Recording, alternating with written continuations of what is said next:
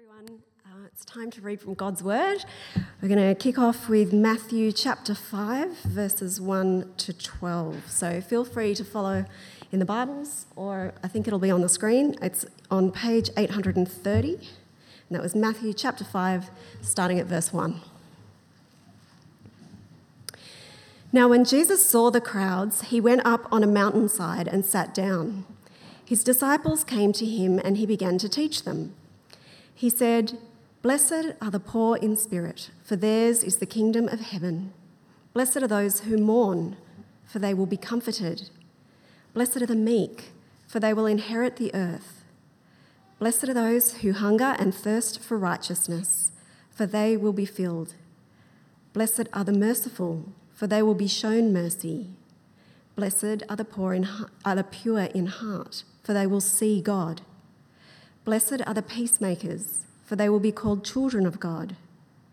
Blessed are those who are persecuted because of righteousness, for theirs is the kingdom of heaven. Blessed are you when people insult you, persecute you, and falsely say all kinds of evil against you because of me. Rejoice and be glad, because great is your reward in heaven. For in the same way they persecuted the prophets who were before you. Good morning. Uh, our second reading this morning is from Revelation chapter 2, verse 8 to 11, and it is on page 1063 of your Pew Bibles. To the angel of the church in Smyrna, write These are the words of him who was first and the last, who died and came to life. I know your afflictions and your poverty, yet you are rich. I know about the slander of those who say they are Jews and are not, but are a synagogue of Satan. Do not be afraid of what you are about to suffer.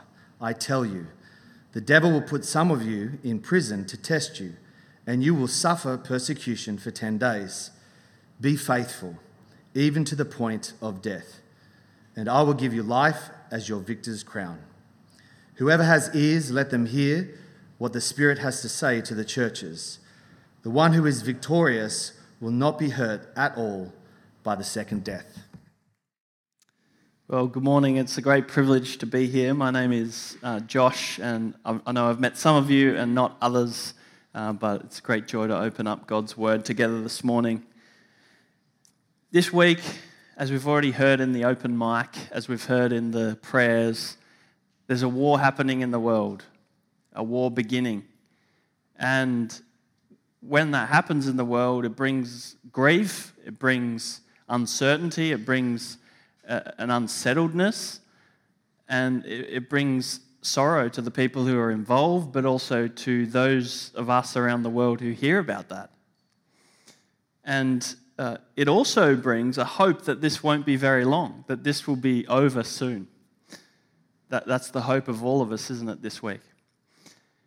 Uh, also, in the scriptures, we read uh, consistently and continually through the, the Bible that there is another war going on. Not a war with guns and helicopters and artillery and soldiers going across the ground, but a spiritual war. A spiritual war happening in hearts across the world. A spiritual war that the devil and the flesh and the world is waging against God and his plans and against God's people. And as we look at this letter of Revelation, as we've been doing the last couple of weeks, we see that this war is happening today against the church, that it's happening against us today. And what are we to say about this? What does Jesus say about this war? What kind of encouragement does Jesus give us today as we think about this war that's going on against us, his church? The answer in this part of the scriptures, in this letter to Smyrna, one of these first seven churches that Jesus addresses, the answer is actually encouraging and it's assuring and comforting for us today. But it's also, it's also confronting because Jesus wants to give us the reality of what is happening in our world in this time before his return. He gives us a reality check, he gives us the bad news before he gives us the good news. Today we come to uh, the second letter of the seven letters Jesus speaks to his churches in Revelation. And as we saw last week, that number seven is the word for completeness. It means uh, the total church, the global church of Jesus throughout the ages, of which we are a part. And so this isn't just a letter for people in the first century, this is a letter for us today, for our encouragement. And the first thing that the risen Lord Jesus says today to this church, to us, is that he knows them and he knows us. He knows Smyrna in the first century, uh, and he knows Ukraine and Russia, the church there today. He knows his church in forgotten parts of the world, whether it's just one or two people meeting in a house. He knows his church in Dubai. He knows his church here in Sydney, in Kirribilli, in Neutral Bay, in Macquarie Park. Jesus knows his church. And notice that it's the risen Lord Jesus addressing his church here. Have a look at verse 8 with me. To the angel of the church in Smyrna, write These are the words of him who is the first and the last, who died and came to life again. So here's Jesus in his place of resurrected glory, having died, come back to life with the Father, addressing his church on the earth. This is the one who was there before the creation of the world, the Word with the Father, the first one. This is the one who, uh, in zero AD, came to this world to do three decades of ministry in this world, to die and to rise again, and is now seated in glory for all eternity, and will be there at the last day of human history, and will be there into eternity. This is who he is, and he addresses his church and he knows his church. Might be comforting at work to have a relationship with a colleague, but how much more amazing to have a relationship with the boss, the one who has all the power in their hands. Jesus holds all things in his hands, including death itself, because he's gone through that and come out the other side to victory, to glory, to life. And he knows us, he knows us inside and out. And as we saw two weeks ago, he not only knows us, but he loves us and has freed us from our sins by his blood. Have a look at verse 9. I know your afflictions and your poverty yet you are rich. Jesus uh, knows us so completely. Have you ever had someone who knows you so well that when they see you, they say, uh, You're not going well. What's going on? They can see it written all over your face. Well, Jesus is like that with his church, but even more so. He knows what's going on. First, here, he sees the afflictions of his people, the suffering, the trials, the, the troubles. These could be spiritual or physical or psychological. What are you facing today? Jesus knows about it already. More than that, he knows the church's financial situation. He says, I know your poverty. So Jesus knows your bank balance. And throughout history, he knows the church's situation, their financial situation. Uh, for some people, that's a really good financial situation. For some, like the church in Smyrna, that was a terrible situation, probably because they've been excluded from the pagan economy because of their Christian convictions, and they could no longer even do trade because of the idolatry, and so they're excluded. Now they're poor, they've got no money to buy new clothes, they're not eating out for dinner. This is a church that is struggling. And Jesus says, I know your poverty, but verse 9, he knows the true situation for the church. You are rich, he says. The church, through the ages, sometimes in the dust and the dirt and in the poverty, living in slums and makeshift homes, Jesus says, I know your true assets. I know your wealth in heaven. Because of my blood and my righteousness, you have every spiritual blessing in the heavenly places. You have an inheritance that can never perish, spoil, or fade, kept for you. And maybe not in this life, but in the life to come, when we meet him face to face, a Christian could not be wealthier in that moment. And Jesus knows the reception that his church receives from others. In Smyrna, there was persecution from the Jews in the synagogue. uh, we read in verse 9 I know the slander of those who say they are Jews and are not, but are a synagogue of Satan. It's been said uh, that often persecution doesn't come as a result of preaching the name of Jesus. No one throws a rock at someone because they mentioned the name of Jesus. It's often something to, around it, something secondary or, or even a lie or a slander made up against the Christians. That was true for Paul in the city of Ephesus in the book of Acts. Uh, they, they accuse Paul, they say, he's trying to destroy our trade. He's trying to destroy the idol making that we're doing here. That's not why Paul came to the city of Ephesus. He came to preach Jesus, and one of the implications of that is that people would leave idolatry. But they're saying this man's trying to destroy our economy. Other times in AD 64, there was a, the Great Fire of Rome, where a fire started in the stadium and over six days burnt down 14 districts in Rome. And who did Emperor Nero blame? The Christians. He made up a lie which was convenient, which people believed, which worked out for him. And the Christians were killed and persecuted because of it. And it's really hard to not react badly when you're slandered, isn't it? If someone's saying lies about you, you want to stand up and say, it's not true, it's all made up, which only digs the hole deeper. How can God's people stand up against slander? It's by remembering that Jesus knows the truth. He knows the real situation. He knows this is slander. It's made up. It's not true. It's a false accusation. And maybe there's some here today, it's possible, that you're facing a false accusation for being a Christian. Someone said, oh, he hates people, she hates people. Someone said they're judgmental, they're anti scientific. And you know it's not true. And Jesus says, I know what's going on. I know this is slander.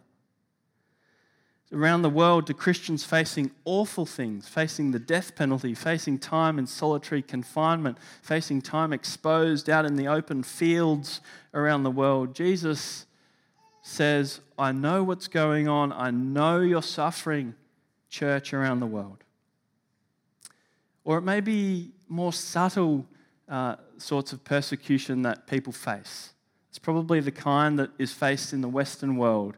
A subtle isolation, maybe because of some weird beliefs people perceive you having and social consequences, perhaps, maybe employment consequences because we can't trust this person because they're a Christian. Maybe that's you, or maybe that could be you soon. Well, Jesus gives us the great encouragement today that He knows His church, He knows your situation. The risen one, the one who is present through all of human history as the first and the last, knows you, what's going on for you. And that is a word of comfort to a troubled heart. But Jesus here, he also tells us some bad news today. And I know that that's not often what we come to church for. Uh, you might think, I just want to go home now. I uh, don't want depressing news today. But Jesus does give us a reality check about what life is like as one of his people. He says it's actually going to go from bad to worse to the church in Smyrna. Now, maybe uh, you're, you're um, uh, facing something like this yourself, or maybe not, but this is important to hear because we could face it. See verse 10 with me. Do not be afraid of what you are about to suffer. It's interesting that Jesus doesn't apologize here for this. It's not like he says, Oh, me and my father, we've got this plan and I'm sorry, uh, we're still working on it. Some bits are working out, some bits are, you know, they need a bit of um, workshopping. No, Jesus does not say that, but he is intent on the church knowing the reality, knowing the good and the bad. He says, I tell you, the devil will put some of you in prison to test you, and you will suffer persecution for 10 days. I'm led to believe in some parenting books that if you forewarn your children, that it makes it better for them and they can cope with what's coming better. I'm, I'm applying it, but I'm still waiting for the outcome. Uh, but uh, I know the theory. Jesus loves his church enough to warn them about what's coming. Do you realize it's normal for the church to suffer? It's actually what God tells us. I was talking a few years ago to a Christian guy, and he said to me, Can I actually be a Christian if I don't suffer? Is it possible to be a real Christian and not face any difficulty for it? How would you answer him? How does Jesus answer? If the world hates you, keep in mind that it hated me first. John chapter 15. How would the Apostle Paul answer? Uh, 2 Timothy 3 Everyone who wants to live a godly life in Christ Jesus will be persecuted. Uh, what would Peter say? 1 Peter 4 Dear friends, do not be surprised at the fiery ordeal that has come on you to test you. Persecution, hardship, suffering, difficulty, pain is normal for the church. This is part of God's plan for the world. And as we follow Jesus, we are actually out of step with the power and the ethics and the values of our society around us. It's not like the, the world that put Jesus up on the cross is going to turn around and say, actually, we got that wrong. We love the church, we love his people. I don't think that's the case. So, should we go looking for trouble? No.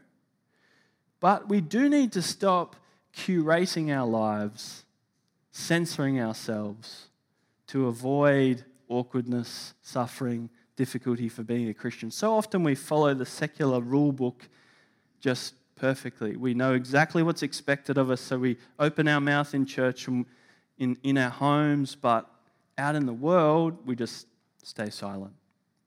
I know over the years I've become extremely good at knowing what things I'm allowed to say here, what things I'm allowed to say here, but Jesus doesn't follow that rule book. And he doesn't call us to follow that rule book. When we see some awkwardness coming, some suffering coming for being a Christian, we can do two things. Number one, we can follow the example of the chameleon and try to blend in and bury our convictions and just blend in.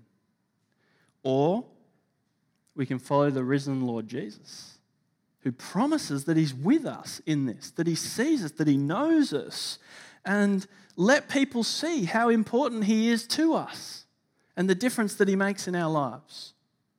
The prosperity gospel and all the different forms of that, which tells us that we will be blessed materially and socially and have great outcomes in our life, is just not what Jesus lived and it's not what He promised to us either. And we can't live that way. It's not the life that Jesus lived. He is the man of sorrows.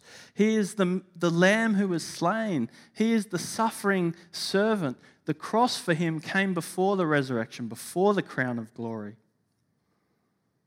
And when we follow him, that same pattern comes to our lives as well.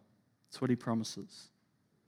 So here's a question if there's no disruption in our lives at all for following Jesus, if it's just complete smooth sailing, I want to ask this question of myself Am I hiding my faith? Have I so buried it that I'm just blending in with the world around?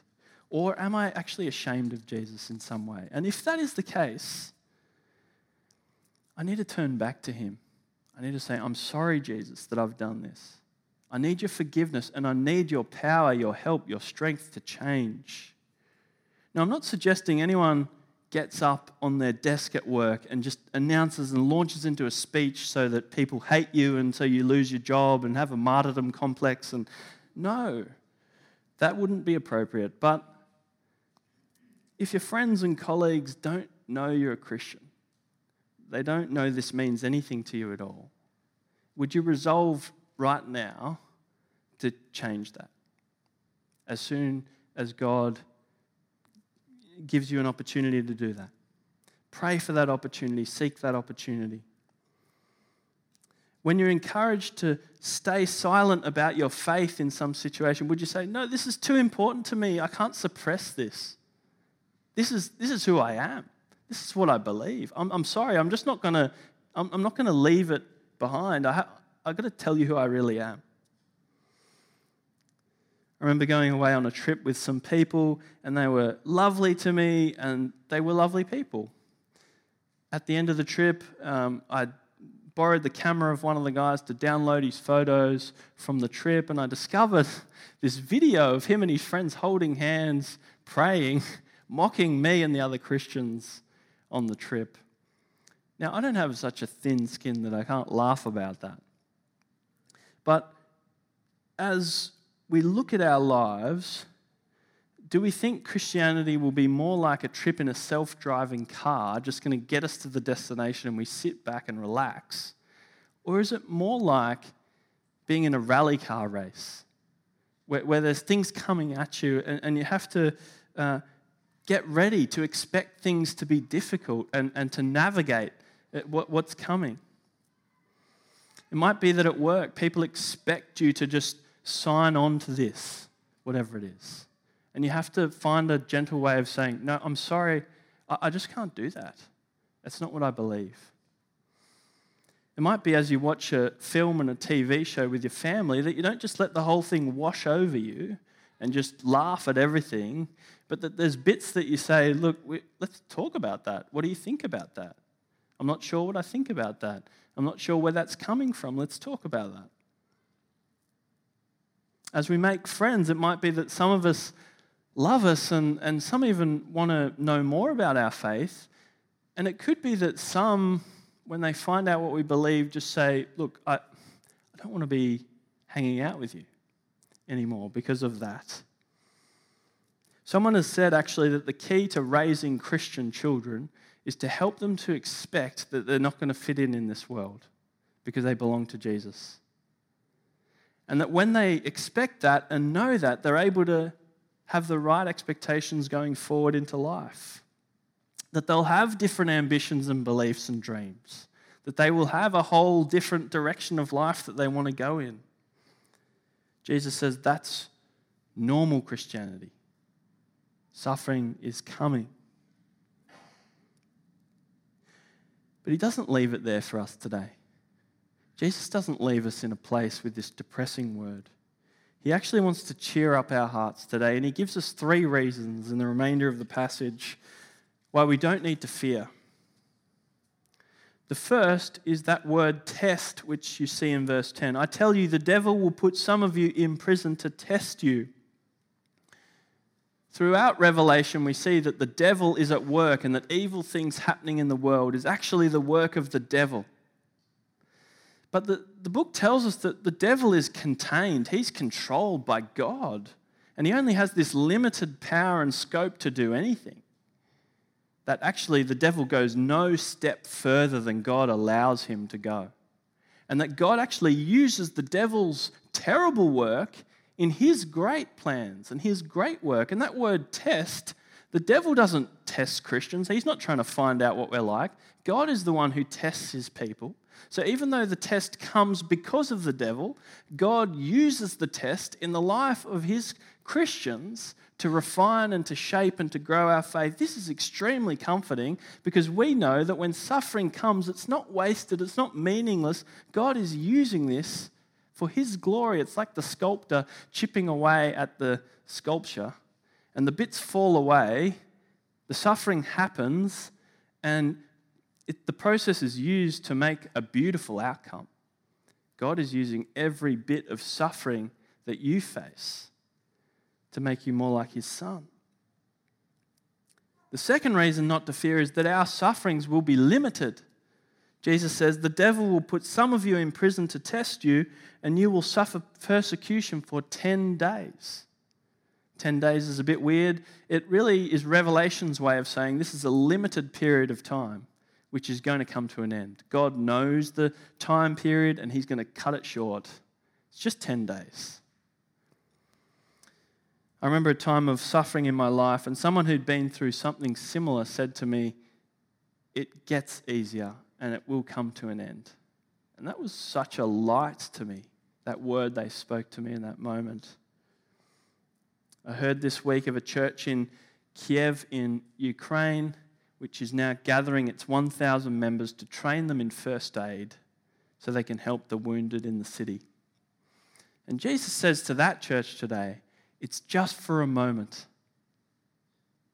To the housewife in Afghanistan who was a Muslim, who's now converted to Christianity, who's reading the Bible secretly with her friend from the local church, at great risk to her own life, Jesus says, It's just for a moment.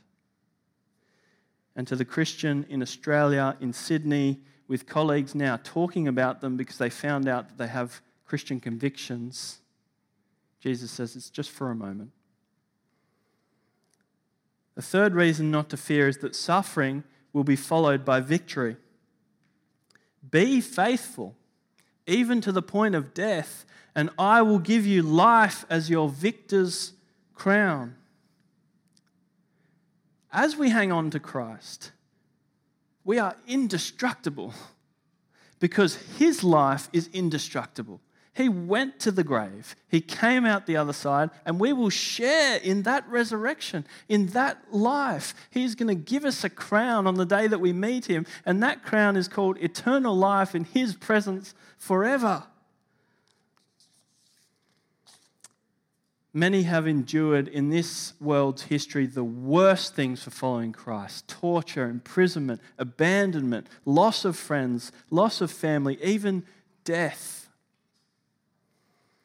But many people have found that Jesus sustains them through all of these trials, every single one. That when they call out to Him, the risen Lord Jesus, who knows them, who's near them, many people have even reported a tangible, even a physical presence of Jesus in these sufferings, a nearness. Remember what Jesus says to us today I am with you. I know you. I'm the first and the last. It's a time of testing, but it's just for a moment. Eternal life is coming. The first bishop to the church in Smyrna was a man named Polycarp, which sounds like a fish species, I realize, but um, he trained under the Apostle John, who wrote the book of Revelation. And in the year 160 AD, Polycarp was 86 years old, and he was praying, and he had a, a dream that told him his pillow was going to burst into flames, and he knew, I'm going to be burned alive for my faith. By the way, you know you're a great missionary when at 86 people are still trying to kill you. They arrested him, they put him on trial, they offered him a chance to give up Christ, and this is what he says 86 years I have served him, and he has done me no wrong. How can I blaspheme my King and my Savior? Before they eventually set him on fire and stabbed him to death in the fire, he said this You threaten me with fire which burns for an hour and is then extinguished. But you know nothing of the fire, of the coming judgment and eternal punishment reserved for the ungodly. Why are you waiting? Bring on whatever you want. And they killed him in the flames, and he prayed to God. And he obviously knew these words that Jesus spoke to the church in his city, in Smyrna. Have a read of verse 11 with me. Whoever has ears, let them hear what the Spirit says to the churches. The one who is victorious will not be hurt at all by the second death. So, brothers and sisters, today, I don't know what you're going through or what you might go through for your faith in Christ. Does it matter if you lose your job for trusting Jesus? What does it matter if someone splashes your name in the media because you have association with the church? What does it matter if friends stop inviting you to something because you're too Christian? What does it matter if one day there are laws in this country that restrict Christian speech? What does it matter if one day some people are even jailed for their faith in Christ? What does it matter? Because it'll just be for 10 days. And the risen, reigning Lord Jesus will be with us, and he will know, and there will be a crown of life for those who endure faithfully and meet him. The one who rose from the dead, he's the one who will bring us through and who will meet us and who will open up to us a new age, the resurrection age, which is life as it should be, the crown of life, and eternal joy with our God forever. Let's pray. Lord Jesus, you suffered and died and rose again. You are the first and the last. You are with us now. You are with your church everywhere in Sydney, in Ukraine, in Russia, in all the nations where people call on the name of Jesus. Enable us not to fear. Help us to remain faithful, even to the point of death. Whether we're treated well or not, whether we're respected or not, whether it's hard or whether it's easy. Help us to live loudly for you in this world. Be with your suffering church all over the world. Show them that the time is limited, that the crown is coming, life eternal, with no fear of the second death. We love and we honor you for your death and resurrection, which is our one hope in life and death. And we need you every hour until we meet you face to face. Amen.